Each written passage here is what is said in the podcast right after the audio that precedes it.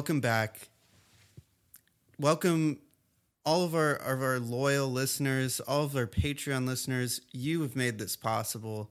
The dream has finally come true, and uh, we did, we watched Renaldo and Clara, and we did The, it. thi- the thing that everyone has been clamoring for for a year. at least 50 people because that was our deal if we got 50 patreon subscribers then we would watch the the long movie Yes. And here we are uh, once again with, uh, I think at this point, the uh, official Mr. Movies of Jokerman podcast. yeah that's that's probably true it's will sloan What an honor. Uh, yeah, thanks for having me here. And uh, I, I gotta say, I think I'm definitely um, in over my head here with this movie. I felt pretty confident talking about Masked and Anonymous, but this one, a little harder to connect with. I think that we all feel that way if i can speak Yes. for ian and um, hopefully uh, w- between the three of us um, three men of average intelligence uh, you know we to above average maybe we can come out of this with some really great insights. Even the Village Voice, actually, when this came out, they, I think, too, probably were stumped enough to um, decide to have sort of a committee approach to their review. There's, uh, Ian showed me this earlier. It, seven ways to view Renaldo and Clara is the way that the Village Voice um, approached the film and it, it, its reviews. Um, and it was really more like seven different ways to p- piss and shit all over this movie. Because Yes. Well, just the fact that they got seven perspectives is one of the more generous, I think, uh, receptions that the film got because mo- most of the reviews at the time, Pauline Kael's, you know, whoever else reviewed it, were were very caustically negative, and I think. I mean, it, pretty much everything Dylan has done, or almost everything he's done, has been reclaimed by someone, and this movie has its fans, but not not a lot. I mean, I, I would agree with you, except uh, every one of these seven reviews is like one includes like one line at least that's one of the meanest things I've ever read. like I, I'm not even kidding. Like it's. cr- I've got a- I've- cultural I've a critics cu- don't get mad like this anymore. They just really Yeah. don't. Yeah, the venom, the venom that you got back in those days is just completely gone at this point. Uh, just as a sample, uh, I encourage everyone to take a look at this. We'll tweet it out or something along with this episode. But uh, uh, Mark Jacobson's review begins: "I wish Bob Dylan died." Then Channel Five would piece together an instant documentary on his life and times, the way they did Hubert, Chaplin, and Hitler. Just the immutable facts. Seeing all those immutable facts about Elvis made his dying worthwhile. There's the other one that says um, Sarah D, uh, of course, Sara Dylan, who makes her uh, film debut in in the movie, is a graduate of the Copacabana School of Dramatic Arts. Every word, every gesture is tinny and coarse. When she runs her hand lovingly through Dylan's celestial curls, you want to look away. It's like watching a hooker stroke her John. Woof. Yeah. And of course, the uh, the the one that you just were quoting from that guy Jacobson, he was just like on one. Um, this is the last I'll read of these, uh, but it just really goes. Um, here we are. Unfortunately, Renaldo and Clara goes on for three or four more weeks, and although it doesn't get any more specific, the following are painfully revealed. All Indians and Hadassah ladies are fat. Allen Ginsberg is completely insipid. Bob Dylan is the skinniest Jew living. Rubin Carter was a bore and probably killed those people. Dylan had a perfectly good reason to beat Sarah, she being as whiny a hippie as any Gibran quoter. Dylan is totally bored of all his songs, or else he wouldn't up tempo, black is the color, none is the number. Dylan's concept of matched cuts would give him a B at NYU Film School, and after 20 years, I still hate Joan Baez. Wow. I don't know if I can get on board with all of that. I No, no, I, I'm quoting just to give a sense of the, the um, what's the word I could say, energy that this film inspired in Let me stress Jokerman podcast firmly against domestic violence. Yeah. And also, I don't know that we. Uh, I don't want to say that Rubin Carter Let's just not even touch that. yeah, we're gonna we're gonna leave that one aside. Yeah, um, you know, it just uh, some of the some of this uh, criticism is maybe a little over the top. Uh, you know, I think that is a great example of what uh, of what might be considered over the top in this day and age. But I think at the same time, it is also interesting to see the level of um, skepticism, I guess we might be able to phrase uh, or call it, um, uh, that cultural critics had back in those days uh, towards one of the towering kind of voices of the era. Like you just can't. We were texting about this a little bit uh, earlier, Evan. Um, uh, you just you know you don't see anyone. Um, you know, attacking uh, a whoever, a Taylor Swift or something along these lines, uh, the same way that Bob is just getting absolutely savaged by these uh, these voice critics at this point. That's point. true. I, Although, t- oftentimes, I mean, maybe Taylor Swift hasn't received it, but oftentimes, like serious artists in their mid career get a certain amount of backlash. Like, right. Off the top of my head, like David Lynch is someone who experienced like a, very extreme, like fallow period in his critical reception before, like uh, the Dune, the Dune era. I was thinking more like Twin Peaks, Fire Walk with Me, Lost sure. Highway. Like he got a lot of he got a lot of reviews that are kind of like that, kind of the like buyer's remorse, right. like like oh uh, maybe this is actually just a big old fraud that we all got hoodwinked on. And I, I guess Bob Dylan at the time too, like you know, a lot of people loved him when they were kids, and you kind of, uh, you know, a lot of these are culture critics who grew up with him, and oftentimes you turn against the things you loved when you grew up. Exactly. Yeah, you almost think that this is a little bit like performative. It's 1978 when this movie comes out, right? So like, you know, Bob has just put out Street Legal. He's doing that weird tour with the big band and a lot of people are very skeptical of that. Punk is ascendant and that's the hottest thing and Bob just kind of feels like a fossilized remainder of this this era that is impossibly long, uh, possibly far back in in the past even though it was only, you know, 9 years or something since he was putting out um, or 10 years since he was putting out his big 60s records. Um, and so a lot of this, I think, is, is sort of just like, you know, um, uh, like backlash, undeserved so. Well, here's, um, here's against... one more piece from the Village Voice thing, a different writer. Um, the people in this movie who made such gripping music in the 60s no longer exist as a cultural force. They're phantoms who continue to live and work and therefore must face the painful process of separating their craft from its erstwhile public aspirations. That the hipster folky milieu, which merged with Anglo blues to create what was later called progressive rock, no longer feeds the mainstream of popular music, means that its practitioners are free to recover their identities and their identities are every bit as quirky as Dylan presumes them to be. They are vulnerable, insufferable, deceitful, indulgent, and terribly regional, more so now that their hold on the American dream life is so tenuous. I think that that kind of goes to what you were just saying um, about one, at least one thing that I felt watching this. I don't know if you did feel this, but um, it is a little depressing. Like, it does kind of take away some of the magic that is inherent in the performances that we know from this era to like watch this movie unfold and think about it being made.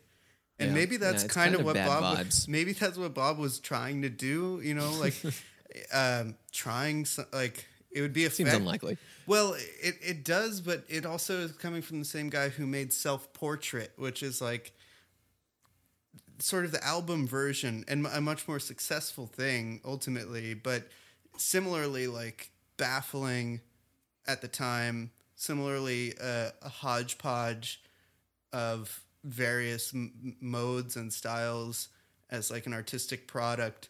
The difference being um, Bob Dylan, it turns out, is um, good at music. Um, he's, he's good at music instead of yeah. film. Yeah, the on-screen uh, uh, uh um, efforts, maybe not quite so much.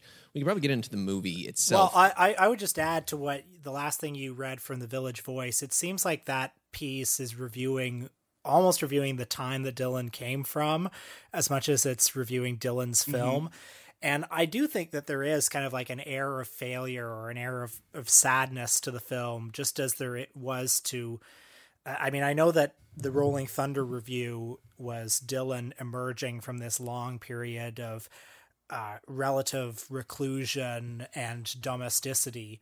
You know, he kind of came back into the public eye, and um, but but probably by the time that he did, his his whole public persona would have been haunted by everything from like his decision to go electric, you know, the breakup with Joan Baez, and maybe a perceived failure of the promise of the 60s that he seemed to represent like Right. like his very his career trajectory would almost seem to like uh, maybe for some writers at the time would have seemed to embody something of the lost promise of the 1960s Exactly. and you can see a lot of that in this movie in those scenes of like him kind of puttering around with Joan Baez and Sara Dylan.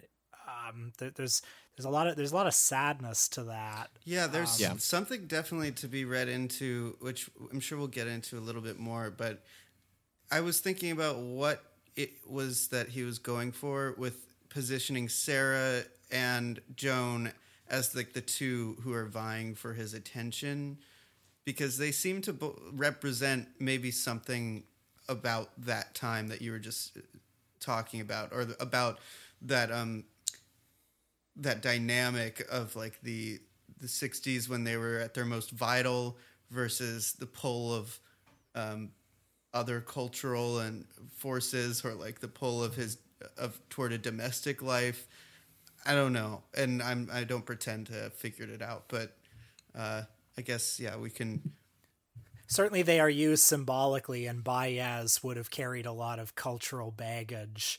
Yeah and not to mention is carried in that room a lot of weird baggage to like film film that scene must have been weird um Yeah, that, that that scene there, the climax of the movie. Yeah, uh, we we should probably like try to give some sort of like summary of what's going on here. Uh, so without any further ado,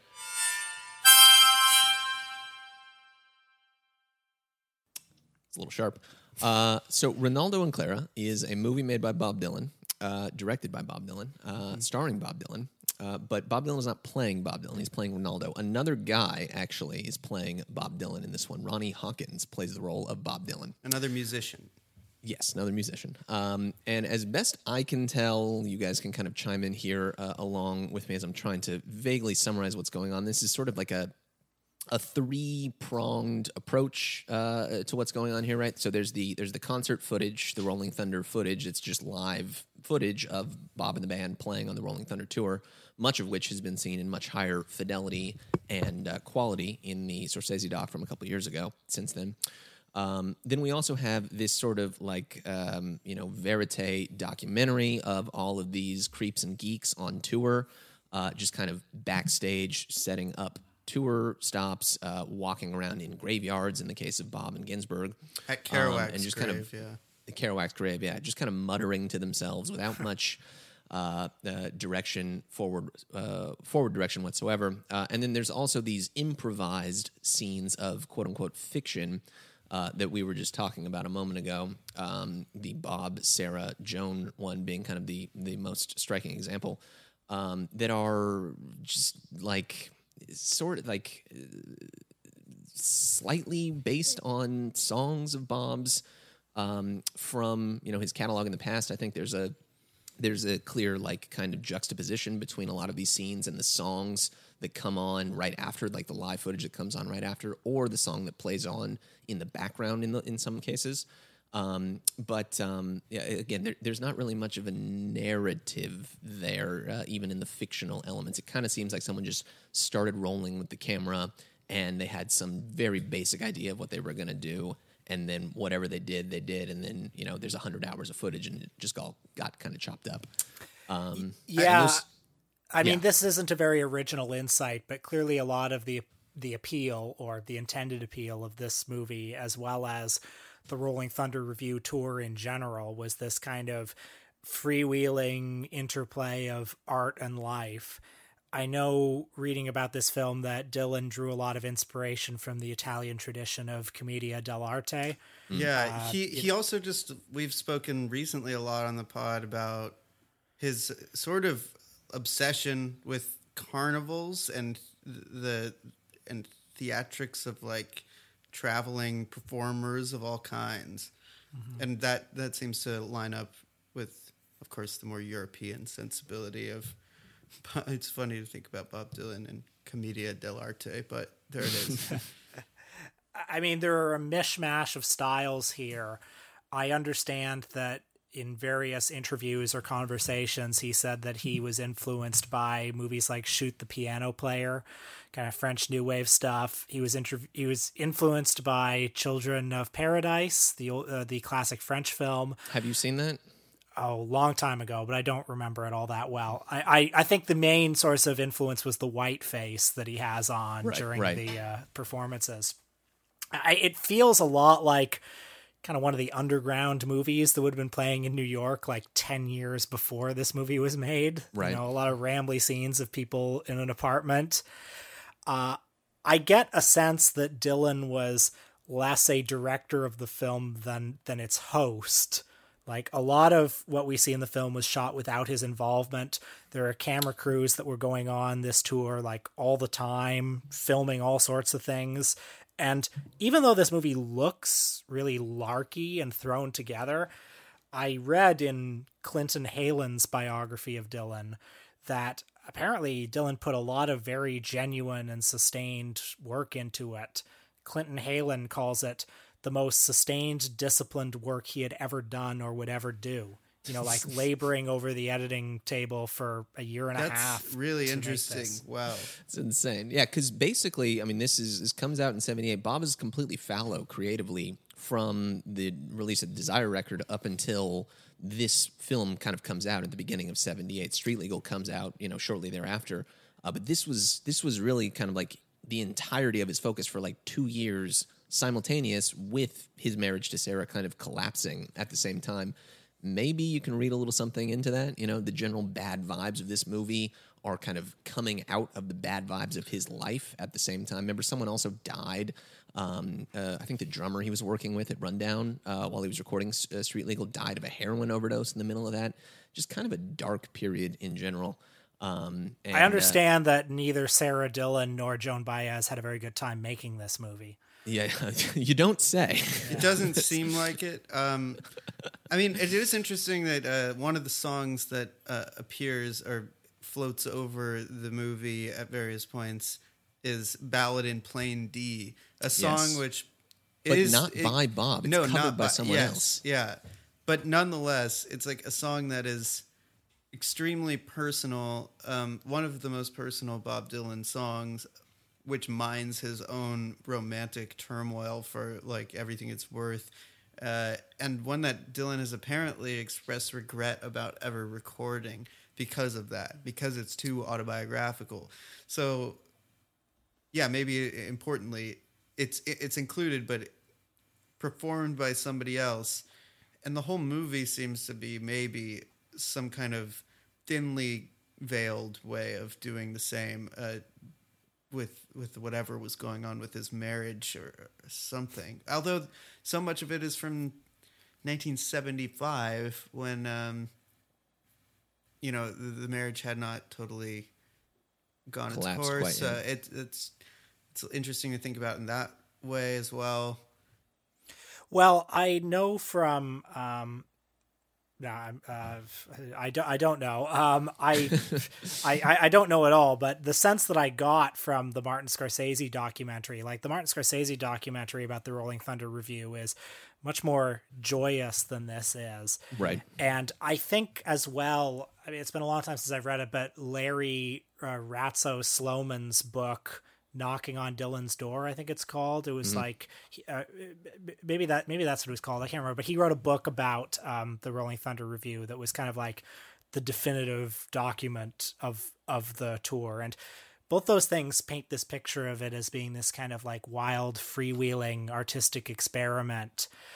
Um, and I, I don't think you get a great sense from Renaldo and Clara, like, first of all, what the tour was, what the point of it was, and you Right. don't get the sense of it as being a really positive experience. There are a lot of fragments that we kind of see fleshed out in the Scorsese documentary. There's, for example, uh, like one scene uh, involving some Native Americans that they meet, which, you know, that's Right. fleshed out in the Scorsese And he documentary. plays that this- uh, drunken Ira Hayes. Uh, they're the Ballad of Ira Hayes, rather, Right. to them. And the Rubin Carter section of Renaldo and Clara, I think, kind of strikes a strange note. Like it's this weird digression. A lot of it involves man on the street interviews with just various black people. Uh, yeah, just being like, do you know about this? And one like seventy year old cop from Long Island also who Yeah. decides not to offer his uh, opinion because he's afraid of getting punched by people surrounding him. I, I hope it's not an incredibly basic opinion to say that I preferred the Scorsese documentary. No, for, no, that's a normal opinion that everyone who like is normal in a. and I don't mean that. I just mean Scorsese's good at making movies that are really entertaining to watch. Like, Yeah, and that put put this thing in some context without like like I like the way that that film opens with sort of some attempt to uh, first an attempt to situate this tour within the context of the American bicentennial and this idea that well somehow this tour is getting back to America's roots in some way and it's it's reclaiming America. But then there's that interview with Dylan at the start where he says something like ah that's not really what it was about. It wasn't really about anything. So like like I, I felt Scorsese did a pretty good job um, contextualizing what the tour, like the ostensible meaning of the tour, and then getting into whatever actual meanings it had Right. Yeah. in I a way that this and- doesn't. it, this very much does not. I want to go back and rewatch that now. I, Mm-hmm. I haven't seen it. I think since it originally came out. Yeah, we are going to get to it eventually. Have you seen it recently, Will? no, I saw it when it came out, but Yeah, not since. Yeah, yeah. I feel like that is like uh, I don't know. uh, uh, I'm gonna have a deeper understanding of it or a, a, a broader appreciation, perhaps after after witnessing this. Um, that because the whole like you know Sharon Stone thing and the fictionalized element to that really didn't like. I didn't understand what was happening initially, but now after seeing this, which is like a it, almost seems like it's like Scorsese trying to rhyme with Renaldo and Clara. where it's like the only way to do this this uh, topic justice, no matter Any what you're yeah. doing. It seems like there's no direct way to to attack it. Like it always has to have some kind of weird meta textual twist, whether it's Scorsese or this movie or I mean, even just the shows themselves, it's like kind of unclear. Like what, what, uh, why is he, why does he have that makeup on? Like, why? It's like sort of a costume, but it's like it's not like he's fully committing to like a kiss like bit, you know. Uh, He's was- a shaman, right? Like Yeah, he's well, some sort he's of got- primal storyteller. He's got Ginsberg uh, in tow, so of course, like that makes sense that maybe the vibe is getting kind of Ginsburgy, Ginsburgian, you could say. Sure. Um, Well, let's talk about something that I think maybe we can all agree on, which is that the music is good. When it appears, yeah. when when when it appears and i i had the misfortune of watching this in the only version that i think is available which is some same. ta- it's, it's like taped off tv and it's an umpteenth generation dub and there are occasional like commercial bumpers that pop up Wait, was this the one that? Because I think we watched the same version, which also features that screen that's like a title card, which just sometimes Yeah. appears and says Renaldo and Clara. yeah I like that. It's it's good in a four-hour movie to be reminded of like what, what, as you're nodding off and like getting jolted awake by occasional stirring musical moments. You're like, oh right, this is a movie. That yeah, that's that's what I'm watching. Renaldo and yeah it's great to have that to give the illusion that there's some structure here that somebody is at the wheel That is the main plot. is um, occasionally uh, the title card comes up. yes Um, you know what movie I uh, actually thought of quite a bit while watching this was Nashville, the Robert Altman film.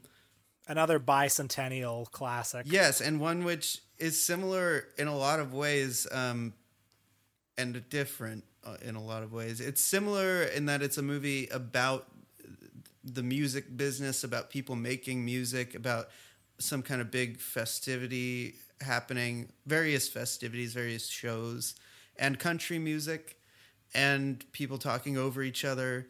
Of course, it's like one of Robert Altman's best movies, I think, anyway, and like it's really a fun, engaging movie to watch. But uh, it, it might be a good, I would say, double bill with this, but like I won't, won't say that. but uh, it's it's just an interesting way to maybe it might be cool to watch that and then watch this and have your subconscious fill in some gaps because there's there's something to that movie that I think um, gets at maybe certain things this was going for. Well, there are bo- they're both films I think that attempt to capture America at at 200 in all of her motley glory or something like that. Right. Um, I mean, I think Altman and company probably had a little, you know, even though it's a big sprawling tapestry movie, probably ha- were a little more focused um, in what they were doing. I think this movie, there's some awkwardness that comes in Renaldo and Clara.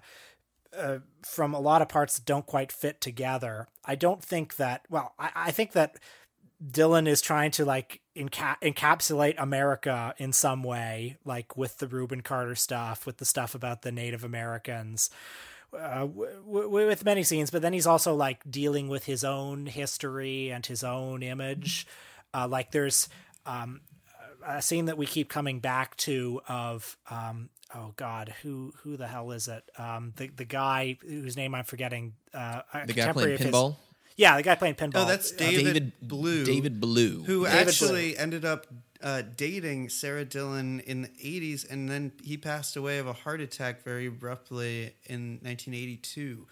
Um, He was a friend of Dylan's from the folky days, and uh, he, yeah, is playing pinball and uh, is reminiscing about that quite a bit.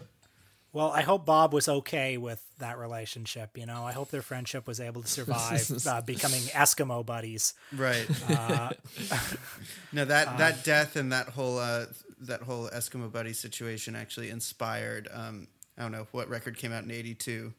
Yeah. Infidels. Yeah, Yeah. yeah, that's the that's this that's the genesis of Jokerman. but yeah, the, the- all of the all the stuff with Joan Baez and Sara Dylan and Bob, where he's playing Renaldo. By the way, I don't know if I don't know if we mentioned that he's plays Yes. Renaldo, and Sarah plays a woman named Clara, Clara. right. Clara. and Joan Baez is the mysterious woman in white, and they have all of these very murky and rambly conversations together.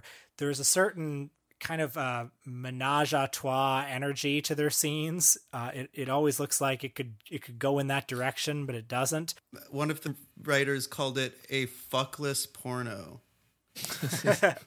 yeah, it, it looks like yeah, it actually does look like the sort of porno that would have been made like around that time in the basement of of somebody's building in New York and like shot on eight millimeter. And you you're That's- quite the scholar of this this type of film. Uh, oh gosh, who isn't these days? You know.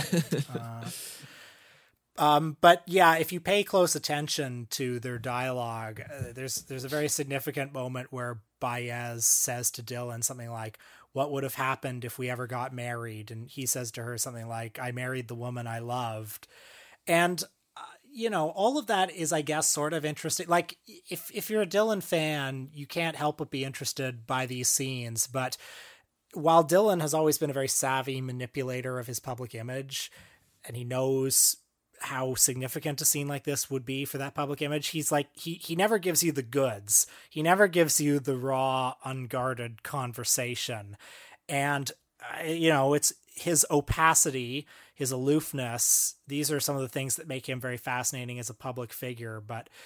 uh, Don't make him ideally suited to being an actor. I think. Yeah, on that note, it's it there's there's this amazing just kind of contrast I think between the live footage uh, and you know the music that is so energetic and just like really jumps off the screen, even as shitty as this you know uh, eight eight times taped over VHS copy of this is. The the performances still really come through, and obviously we saw what those actually look and sound like on the Scorsese doc. Um, the juxtaposition between that and then Bob's like you know quote unquote effort as an on-screen actor where he's just this like he's almost catatonic. Like he he can't speak correctly. He's never looking at anyone. He's like looking at the ground and looking away and like kind of talking out of the side of his mouth. There's this just like the all the energy that's there inside him when he's on stage in the white face is just completely drained out of him in the like kind of behind the scenes you know quote unquote story sections of this movie uh, I don't know if he if that was a conscious effort of his uh, uh, uh, on his part, um, or if that's just kind of how it came out. You know, he was spending so much energy on stage every night that he just didn't have enough to give uh, at any other times. But like even when he's walking around with Ginsberg, when um, they're they're like kind of having you know uh, just some dude time, uh, and Ginsberg is talking about all the graves that he's visited and stuff. Bob is just like, yeah, I uh, I visited Victor Hugo's grave. and that's like all he says. yeah, yeah, yeah. Well, as a performer, like we all know what an aloof and opaque guy he can be as an interview subject. As a performer, he often like really expresses himself sometimes to a fault in in his musical performances like uh, I'm I'm sure you remember some of the scenes in Don't Look Back where he's you know playing uh, blowing in the wind or some of like the ones some of the songs that he's really like grown tired of and he just like cannot get through those songs quick enough. He's Yeah, so he doesn't bored. Give Mm-hmm. gi- gives no passion. But then you see like that famous footage of when he's playing like a rolling stone and the guy in the audience calls him judas. And then he launches into this song. He's so angry and he has such like fire in his belly. And and he he he it's this like primal uh rendition of this song or then like later on in the 90s he did this performance at the grammys when he got a lifetime achievement award uh, where I think it was, it like the Gulf War was happening at the time, and basically everyone who was going to be there for his tribute didn't show up because the Gulf War was happening. So he sort of expressed his anger at, about this situation through his performance of Masters of War. And I mean, if you've ever seen him in concert, you'll know that like one night can be completely different from another night. Um, you know, he, uh, and in this in this uh, concert footage, I mean, it's it's amazing to see. Like he he's a much more versatile performer. There's so many more like personae in his toolbox to mix my metaphors than you might expect. Um, it, it's interesting to see this kind of like very energetic, very intense, you know, like I said, shamanistic persona that he's created. Uh, but again, you don't see any of this like range range of persona and depth of feeling in any of his acting roles. Well- and I guess it's just he's more comfortable expressing himself in certain ways than others. An interesting uh, wrinkle to this, something I read in an interview um, with uh, between Dylan and Ginsberg about the movie. Um, Ginsberg says, "Would you call it a visionary documentary?" Very Allen Ginsberg question. And then did he say no? I mean, that's such a leading Well, question. Of course, of course, he said no. He said, but no, documentary pre- pretends toward objective reality. This pretends toward truth. Ginsberg said, so how would you sum it all up? And here we go. This is how Dylan sums up the movie. Renaldo's intense dream and his conflict with the present. That's all the movie's about.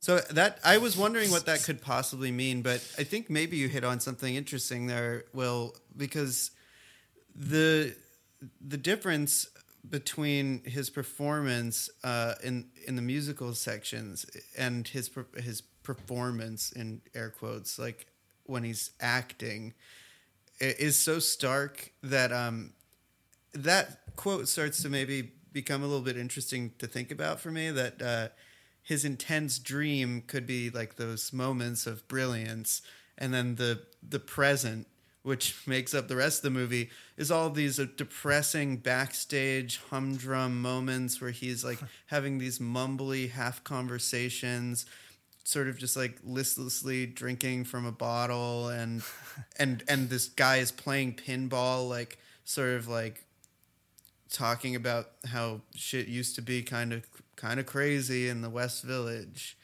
And so like it starts to be becoming maybe like I wonder if that is that's something Bob was thinking about is like consciously making parts of it kind of depressing. I wonder. I mean, how could you not? I, I mean, so much of the movie is very cold looking. There are all these snowy. It is vistas. winter, yeah. Yeah. Um, and and just a lot of like depressing locations, depressing hotel rooms and lunch rooms, and you know offices. And then when he's on stage, he, he it's everything comes alive. Everything just becomes so much more electric. yeah. I mean, how could he not know that? Uh, yeah, you you would have to imagine. What what do you guys make of uh, the fact that we have Bob playing Renaldo and we have Ronnie Hawkins playing And Bob? and yet you see on the it- newspaper it says Dylan in town and he's like holding it and you're supposed to still believe that he's not Bob Dylan. I, I was just Right, thinking about yeah. like how impossible it would be to describe the the conceit of that to like my mom or dad or anybody anybody just being like, well, you see, he's not um, supposed to be Bob. They just go, what? there's a yeah he's Bob is Renaldo, but there's another guy who isn't Bob who in the movie is Bob. That Yeah, it, it takes a certain amount of balls to make a movie about yourself that way. Where like you were you were so confident in your own iconic status that like you can make this movie that's a meditation on your public image and have somebody and that play it's a yourself. punchline that uh, when Ronnie Hawkins is introduced, they're like, uh, there's some reporter looking yeah, in the for hotel, Bob. that that hotel manager like brings him up in front of the microphone, and he's like, "Yeah, I guess I'm Yeah, Bob and they're Dylan." like, "Wh- "Who is Yeah. the real Bob Dylan?" He's like, uh, "He's a hero of the First Order. Um, he's he's a great man." And then she goes like, uh, "Now, why do you say that about yourself?" I, yeah, I th- I think it's fun. I don't know. I don't know if there's a greater meaning I can tease out of it other than that, like, uh, Dylan is aware that he is an icon and he feels somewhat alienated by that iconic status and the fact that his name and image means so many different things that he has no control over. And so uh, he wants to kind of divorce himself from it or separate himself from it in some way. yeah, The other thing you see Ronnie Hawkins do, at least one of the more memorable scenes with him as quote Bob Dylan, is like trying to sweet talk this girl into coming on to on board with the tour, and um, he's pretty charismatic as, as a screen presence. It's sort of like I'm not trying to come on strong. I just know that you're a lovely young woman and you'd have a, a great time. I think you'd come back a wiser lady if you went on this tour. clearly kind of greasy though. There, there's also this great scene. Uh, I think kind of like halfway through the movie, I, I I was keeping a detailed kind of plot outline in my notes app uh, Oh, for the first hour you. of this, and then I I looked back at it and was like, this is just complete gibberish. So I kind of gave up on it. Um, but it's somewhere kind of in the in the halfway point where uh, where uh, Ronnie Hawkins is uh, getting into like an argument with with quote unquote Sara Dylan, played by Ronee Blakley. Here's the other Altman connection that you guys haven't mentioned yet. She was in Nashville as Barbara Jean. Oh right. Um, Yeah. Um, and, and they get into this like kind of ugly and like sort of brutal argument when she's like doing her makeup in the mirror and and he just kind of comes out of nowhere and starts like being a real piece of shit to her and like kind of complaining about how much time it takes her to like get her shit together and like you know get herself done up. And she's just like not having it. And it like almost progresses to actual like kind of a physical altercation but it doesn't quite go there. Um, it's it's fascinating that Bob would allow that to be written into this movie, and, and I guess like actually kind of like showcase it in the middle of this movie, uh, even even with this like kind of mask that he has on. Um, uh, here, in that he has someone else playing. You know, Is that Ronnie him. Hawkins who's there Um, during that part where he's like, "Come on, get going"? Yeah, that's the two of them. I really thought that was a different guy. Correction. Evan is right and Ian is wrong. Steve Soles plays a character named Ramon and is supposed to be Ronee Blakley's boyfriend. Not Ronnie Hawkins as, quote, Bob Dylan. I think that speaks to the level of legibility that we I have. mean, the movie doesn't take great pains to um, make itself easy to read to the viewer. So I was, um, you know, like making dinner.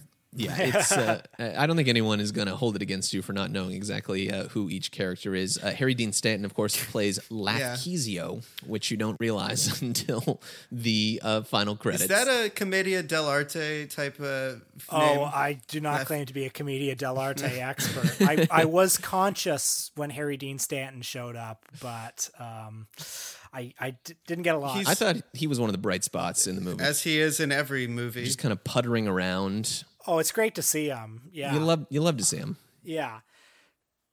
we we just recently saw that he was um, in this video, this promo video for the bootleg series eight, uh, which was uh, called, the one that's like all of the stuff from the early 2000 or 89 to like 2006, um, and it's an amazing video that I did not know existed, starring Harry Dean Stanton as like a Bob Dylan obsessive, like roaming the countryside, watching Bob Dylan shows and collecting Dylan memorabilia. It's um It's it's very charming It's- to see their, good their stuff. relation. It is good. It's much better than Renaldo and Clara. Um, I had I had a question for you, uh, Will. I meant to bring this up during our discussion of the critical uh, uh, reception to this, uh, but as the resident um, Ebert whisperer, um, what uh, what what would Roger Ebert's take on Renaldo and Clara have been? Wow, good question. Well, we know that he gave Masked and Anonymous half a star. Yes. And I am going to say that it would have the same rating. I, I am going that low. I think he would give it half a star. That sounds um, about right. I, yeah, I think he would call it self indulgent uh, twaddle. And the oh, but what no did he give eight and a half? You know, what did he give Stardust Memories? The other types of movies yeah. like this. I know. Great, true hypocrisy. I mean, those movies were in focus. You could follow them. the, the dialogue was audible. Can I ask you, have you guys watched Eat the Document yet? And are you able to compare it to that? I've seen parts of it. I've watched it, but I have not seen it in forever. So I think we're going to have to like come back to that another time we may do a um, don't look back slash eat the document um, like mega episode or two parter yeah double feature yeah well i i saw eat the document a long time ago and i had very much the same reaction to it as i did this although fortunately it's like only an hour long so it's right. a lot easier to get through um, but i read a quote from dylan talking about this movie where he said uh, the film is no puzzles, it's A, B, C, D, but the composition's like a game. The interest is not in the literal plot, but in the associated texture, colors, images, sounds. And I mean, I don't, I don't know if I agree with them or I, I quite understand that, but I, it indicates that there, at least in his mind, there's some rhyme or reason to what we're seeing. Like, and, and it's not necessarily plot. It's, you know, some kind of like Joycean association thing. Tone right. poem. Uh, the the way that it ends, I think, feels pretty um, true to that sort of sentiment. I mean, there there are definitely standout scenes for, for that I think are not musical necessarily, like not performance scenes that still stand out as being mm. memorable and like if you were to make a two hour or one or 90 minute version you would still. They did make a two-hour version. It was also apparently very bad. Uh, it focused on just mostly the musical um, uh, elements. Uh, oh, sounds better. I don't know.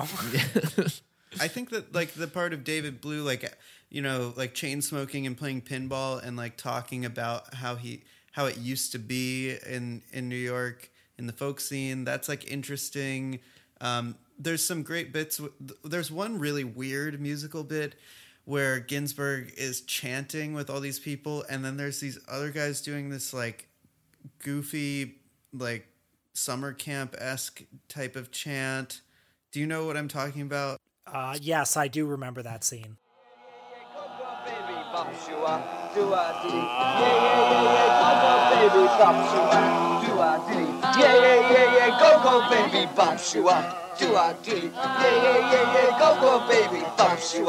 Yeah, yeah, yeah, yeah, go, go, baby, bump you up. Do I do? Yeah, yeah, yeah, yeah, go, baby, for baby. Do I do? It's like really weird sounding.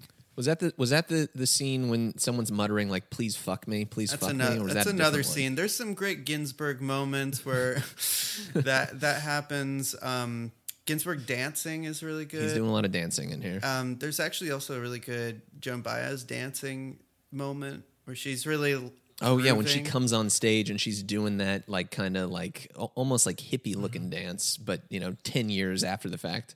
The whole movie kind of makes the 70s seem embarrassing and lame. Right. it's funny because when I watch the Scorsese documentary, I get, I get, I feel very positive. I got all worked up and excited about, you know, uh, uh, this freewheeling creative experiment well, the, that they had. The actual performance is like outside of the 70s. It feels like a timeless thing. Mm. But when you see what went into putting that show on, and it is just like weird outfits, like people just like smoking inside like a hamburger shop and just like loving the sound of their own voice. It's kind of like, I don't know just gross. yeah. Like you want that like the end result like which is that great stuff that you barely see in this movie, uh, but but really did exist, which is the Rolling Thunder, yeah, uh, in in its full glory. Well, gosh, I wish I could defend the movie a little more. I wish I I wish I could be the guy who's like, no, don't you see? Don't you see? Uh, That was yeah, that was the role that I was totally prepared to adopt, especially after our I think kind of universal praise of Masked and Anonymous, which we all agreed was sort of a like a, ahead of its time, uh, like accidental masterstroke uh, in some senses at least. Um, this is decidedly not that. This is just sort of sort of a snooze, sort of a pain in the ass. I'm starting to feel like I might be of the three of us the one who's going to do that a little bit, but barely. I mean, here comes the contrarian. I I just think that um there is uh, there is something that's being tried here. Uh, I mean, it seems like Dylan is just so green as a filmmaker that he like really doesn't know how to pull it off.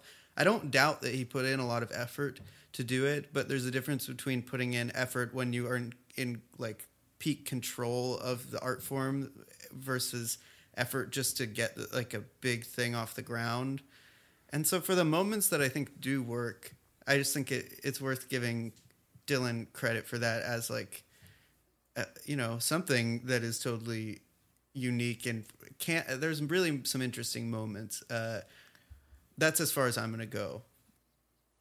It's interesting to see like what happens when Dylan tries to make a movie and tries to bring the same sort of aesthetic that he brought to songwriting to the film form. I think it works a little better when you have someone like Larry Charles at the reins. Say. Larry You know. Charles. yeah, yeah. Um, I mean, it's interesting that this movie is unavailable in any kind of official form, and that given given how laboriously Dylan worked over it and how much blood, sweat, and tears he put into it, it, seems to be suppressed. You and know, how deeply his creative team has just mined his archives at this point like you you have to imagine that like someone's got like a nice restored cut of this or that they could make a nice restored cut of this and then sell it to Dylanologists and stuff for however much at this point it would have made sense to do it when the Scorsese documentary came out, Right. You know, but uh, uh, but I guess not. It, it seems, if anything, that the Scorsese documentary has was this attempt by Team Dylan to kind of like supplant this movie. yeah I think they kind of like extracted the most compelling elements of this movie which is just the performances and then kind of repackaged them in this much more compelling and well put together you know uh, uh, form which is too bad because even though I don't think I would ever love Renaldo and Clara, it would be nice to see it. It would be nice to do justice to it a little more. In, in On the other form. hand, Yeah, just giving, just putting the footage in in, in like bright, you know, nice high definition and and mixing the sound well, I think would make this movie some percentage better just based on that. yeah, on the other hand, when those people saw it when it came out, it was presumably looking pretty good on that big screen, and they thought it was the worst piece of shit they'd ever seen. I guess that is true. well, like we said, they were uh, disillusioned by the failure of the '60s. They didn't know that so much more glorious music was to come. That's right. Yeah, such uh, there were such heights um, to uh, to reach still further. Do you guys have a favorite kind of performance or song or something uh, throughout? Oh wow, there there are so many that I liked. I mean, Tangled Up in Blue, I think would be my pick just off the top of my head. Right. I think uh, you know, uh, very very great intense performance of that. I am quite partial to not even a Bob song on this one. Uh, towards the end, Joan Baez does a cover of Suzanne, the Leonard great. Cohen song. Uh, another Altman connection. Suzanne, obviously, so memorably used in McCabe and Mrs. Miller. Um, uh, it's, it's just like haunting. It's beautiful. It's, it's like I, I wish there was a recording that I could just listen to on my own. It's, it's fantastic. I just like looking at Bob Dylan's teeth so much. Um, They're no, not they that bad. it's- the That- Village Voice uh, was so the Village Voice that person they- said it, yeah, they looks like said bad that he had teeth. bad teeth. Like they were really just trying to tear him down any way they could. I think his teeth look pretty good, and um, yeah, I mean that Tangled Up in Blue is great. Uh, the one of the uh, performance of Isis, I think, is great. You just see such a um, you, you do get this sense of just like kind of like whoa, he remembers so many words, and not only does he remember them, but he's able to like actually seem to he seems to be like thinking and and uh, and, and bringing them to life um, with like such great intensity uh, on these performances. and and he still does. You never know at what concert he might like bust out Lenny. Bruce or some other deep cut. You know, The, the iconic Lenny Bruce. That's been that's been being played on the Never Ending Tour uh, quite a bit uh, recently. I think he brought that back in a big. I'd way watch him 2019. play, That uh, rules. you know, Wiggle Wiggle five times in a row right now and be a happy man. Well, uh, I guess do we have any any final thoughts? I feel like this has sort of been a scattershot all over the place assessment of this movie, but I think given the movie that we're talking about, that seems sort of appropriate. Yes, I did my best, gentlemen. Uh, should should we give it uh, the rating? Last time we gave it a rating. I think we three. we do need to give it a, a three stars uh, a, a, a breakdown here. Uh, Will, do you have uh, do you have an assessment for us? Yeah, I'm going to give it two. Whoa. Two. All right. which maybe sounds a little bit generous, but I think uh, for for the and I think this just speaks to the fact that like every Dylan thing gets two or above for me. Maybe uh, I don't know. Maybe maybe down in the groove gets one. I don't know, but this has some good concert footage that when you see it in HD in the Scorsese doc is pretty great and it's just interesting as as a failed experiment it's interesting as yeah it's interesting as a failed experiment and and therefore it gets two Fair enough. Now, Rock right. paper scissors shoot. Um, shit. This is uh, see. This is where the three star system really just is so challenging because if if ever there were a time that I want to give something one and a half stars, it's yeah this. it's a soft Yeah. two for me it's Yeah. yeah, Um, you know, I'm going to. I'm gonna have to give it a one. I just, uh, you know, I, I, I want to, I want to have uh an appreciation for it. Um, and you know, that's the thing with the one star system. A one star or th- the three star system, a one Still star, pretty good, star, one Michelin star, still pretty good. Um, you know, uh, you know, it, but it just doesn't, it doesn't really. It's painful to get through, and there, I, I really don't know that there's anything else in Bob's entire um, uh, history, even the movies, even Hearts of Fire, uh, that is as painful to get. Through I don't know. as this is. Try watching So, that one again. Ian. Hearts of I'll, I'll just say like in this movie Renaldo and claire it's four hours long there's a lot of boredom but every 15 minutes you're guaranteed a Yeah, good scene yeah, or a good that's song true. That's that's true. Uh, part of my part of my my low rating on this might have to do with the fact that I also just watched another four hour just absolute piece of shit the the Snyder cut last weekend. Whoa, so woof. that plus Renaldo and Clara in the span of seventy two hours, I just I kind of feel like I'm on edge a little bit right now. I, I'm going to help you out, Ian. Um, I'm going to throw another one star into the mix so we can call it like Jokerman gives it two cumulatively. all right Well, i I respect guess- the one star grade for this for sure I guess you are the ultimate defender of this, then, Will. thank thank you for adopting that role. Oh wow. Well, you know, if if Bob Dylan hears this, I hope that's what he takes away. I hope he understands that I am the one who understands Renaldo and Clara. Fair enough. Um, well, uh, I guess that will uh, that will about do it for us here. Uh, Will, where where can uh, the vast Jokerman audience uh, find you and follow you and hear you uh, wax rhapsodic on other great uh, motion pictures? Well, I've got two podcasts, if you can believe that. One of them is called The Important Cinema Club. Uh, one of them is called Michael and Us. And I am on Twitter at Will Sloan ESQ.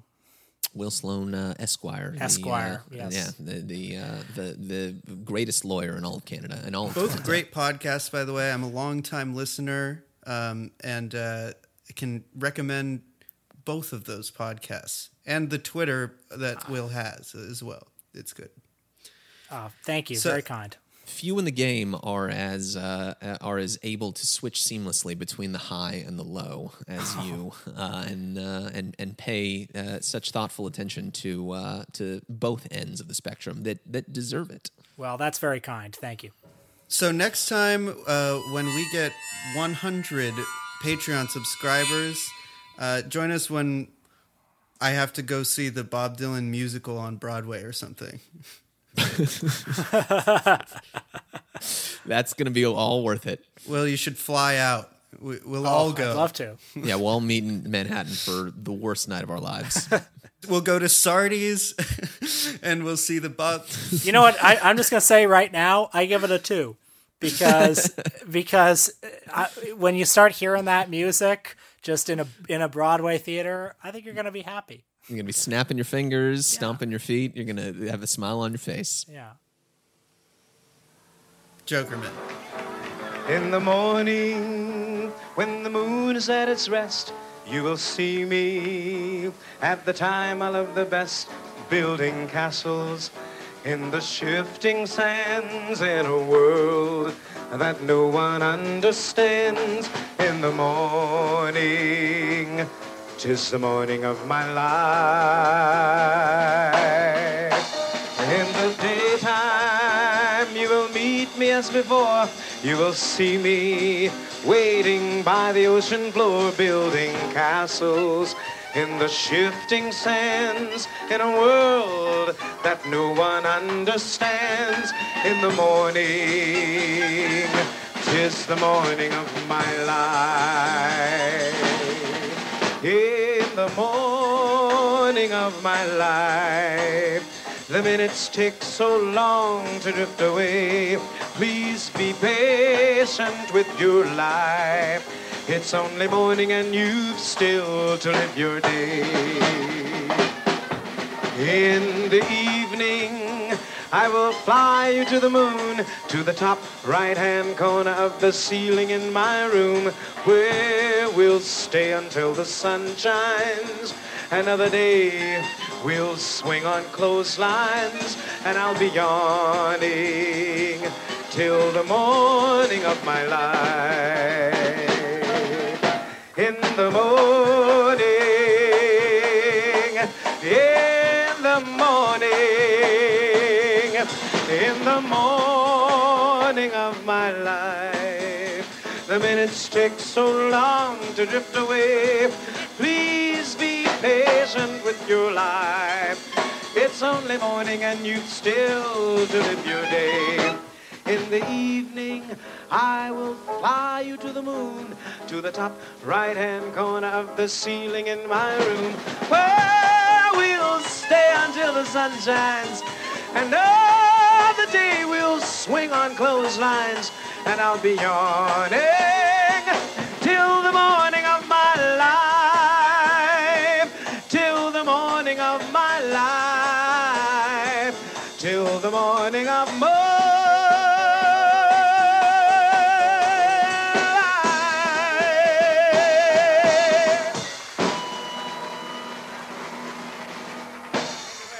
so kind.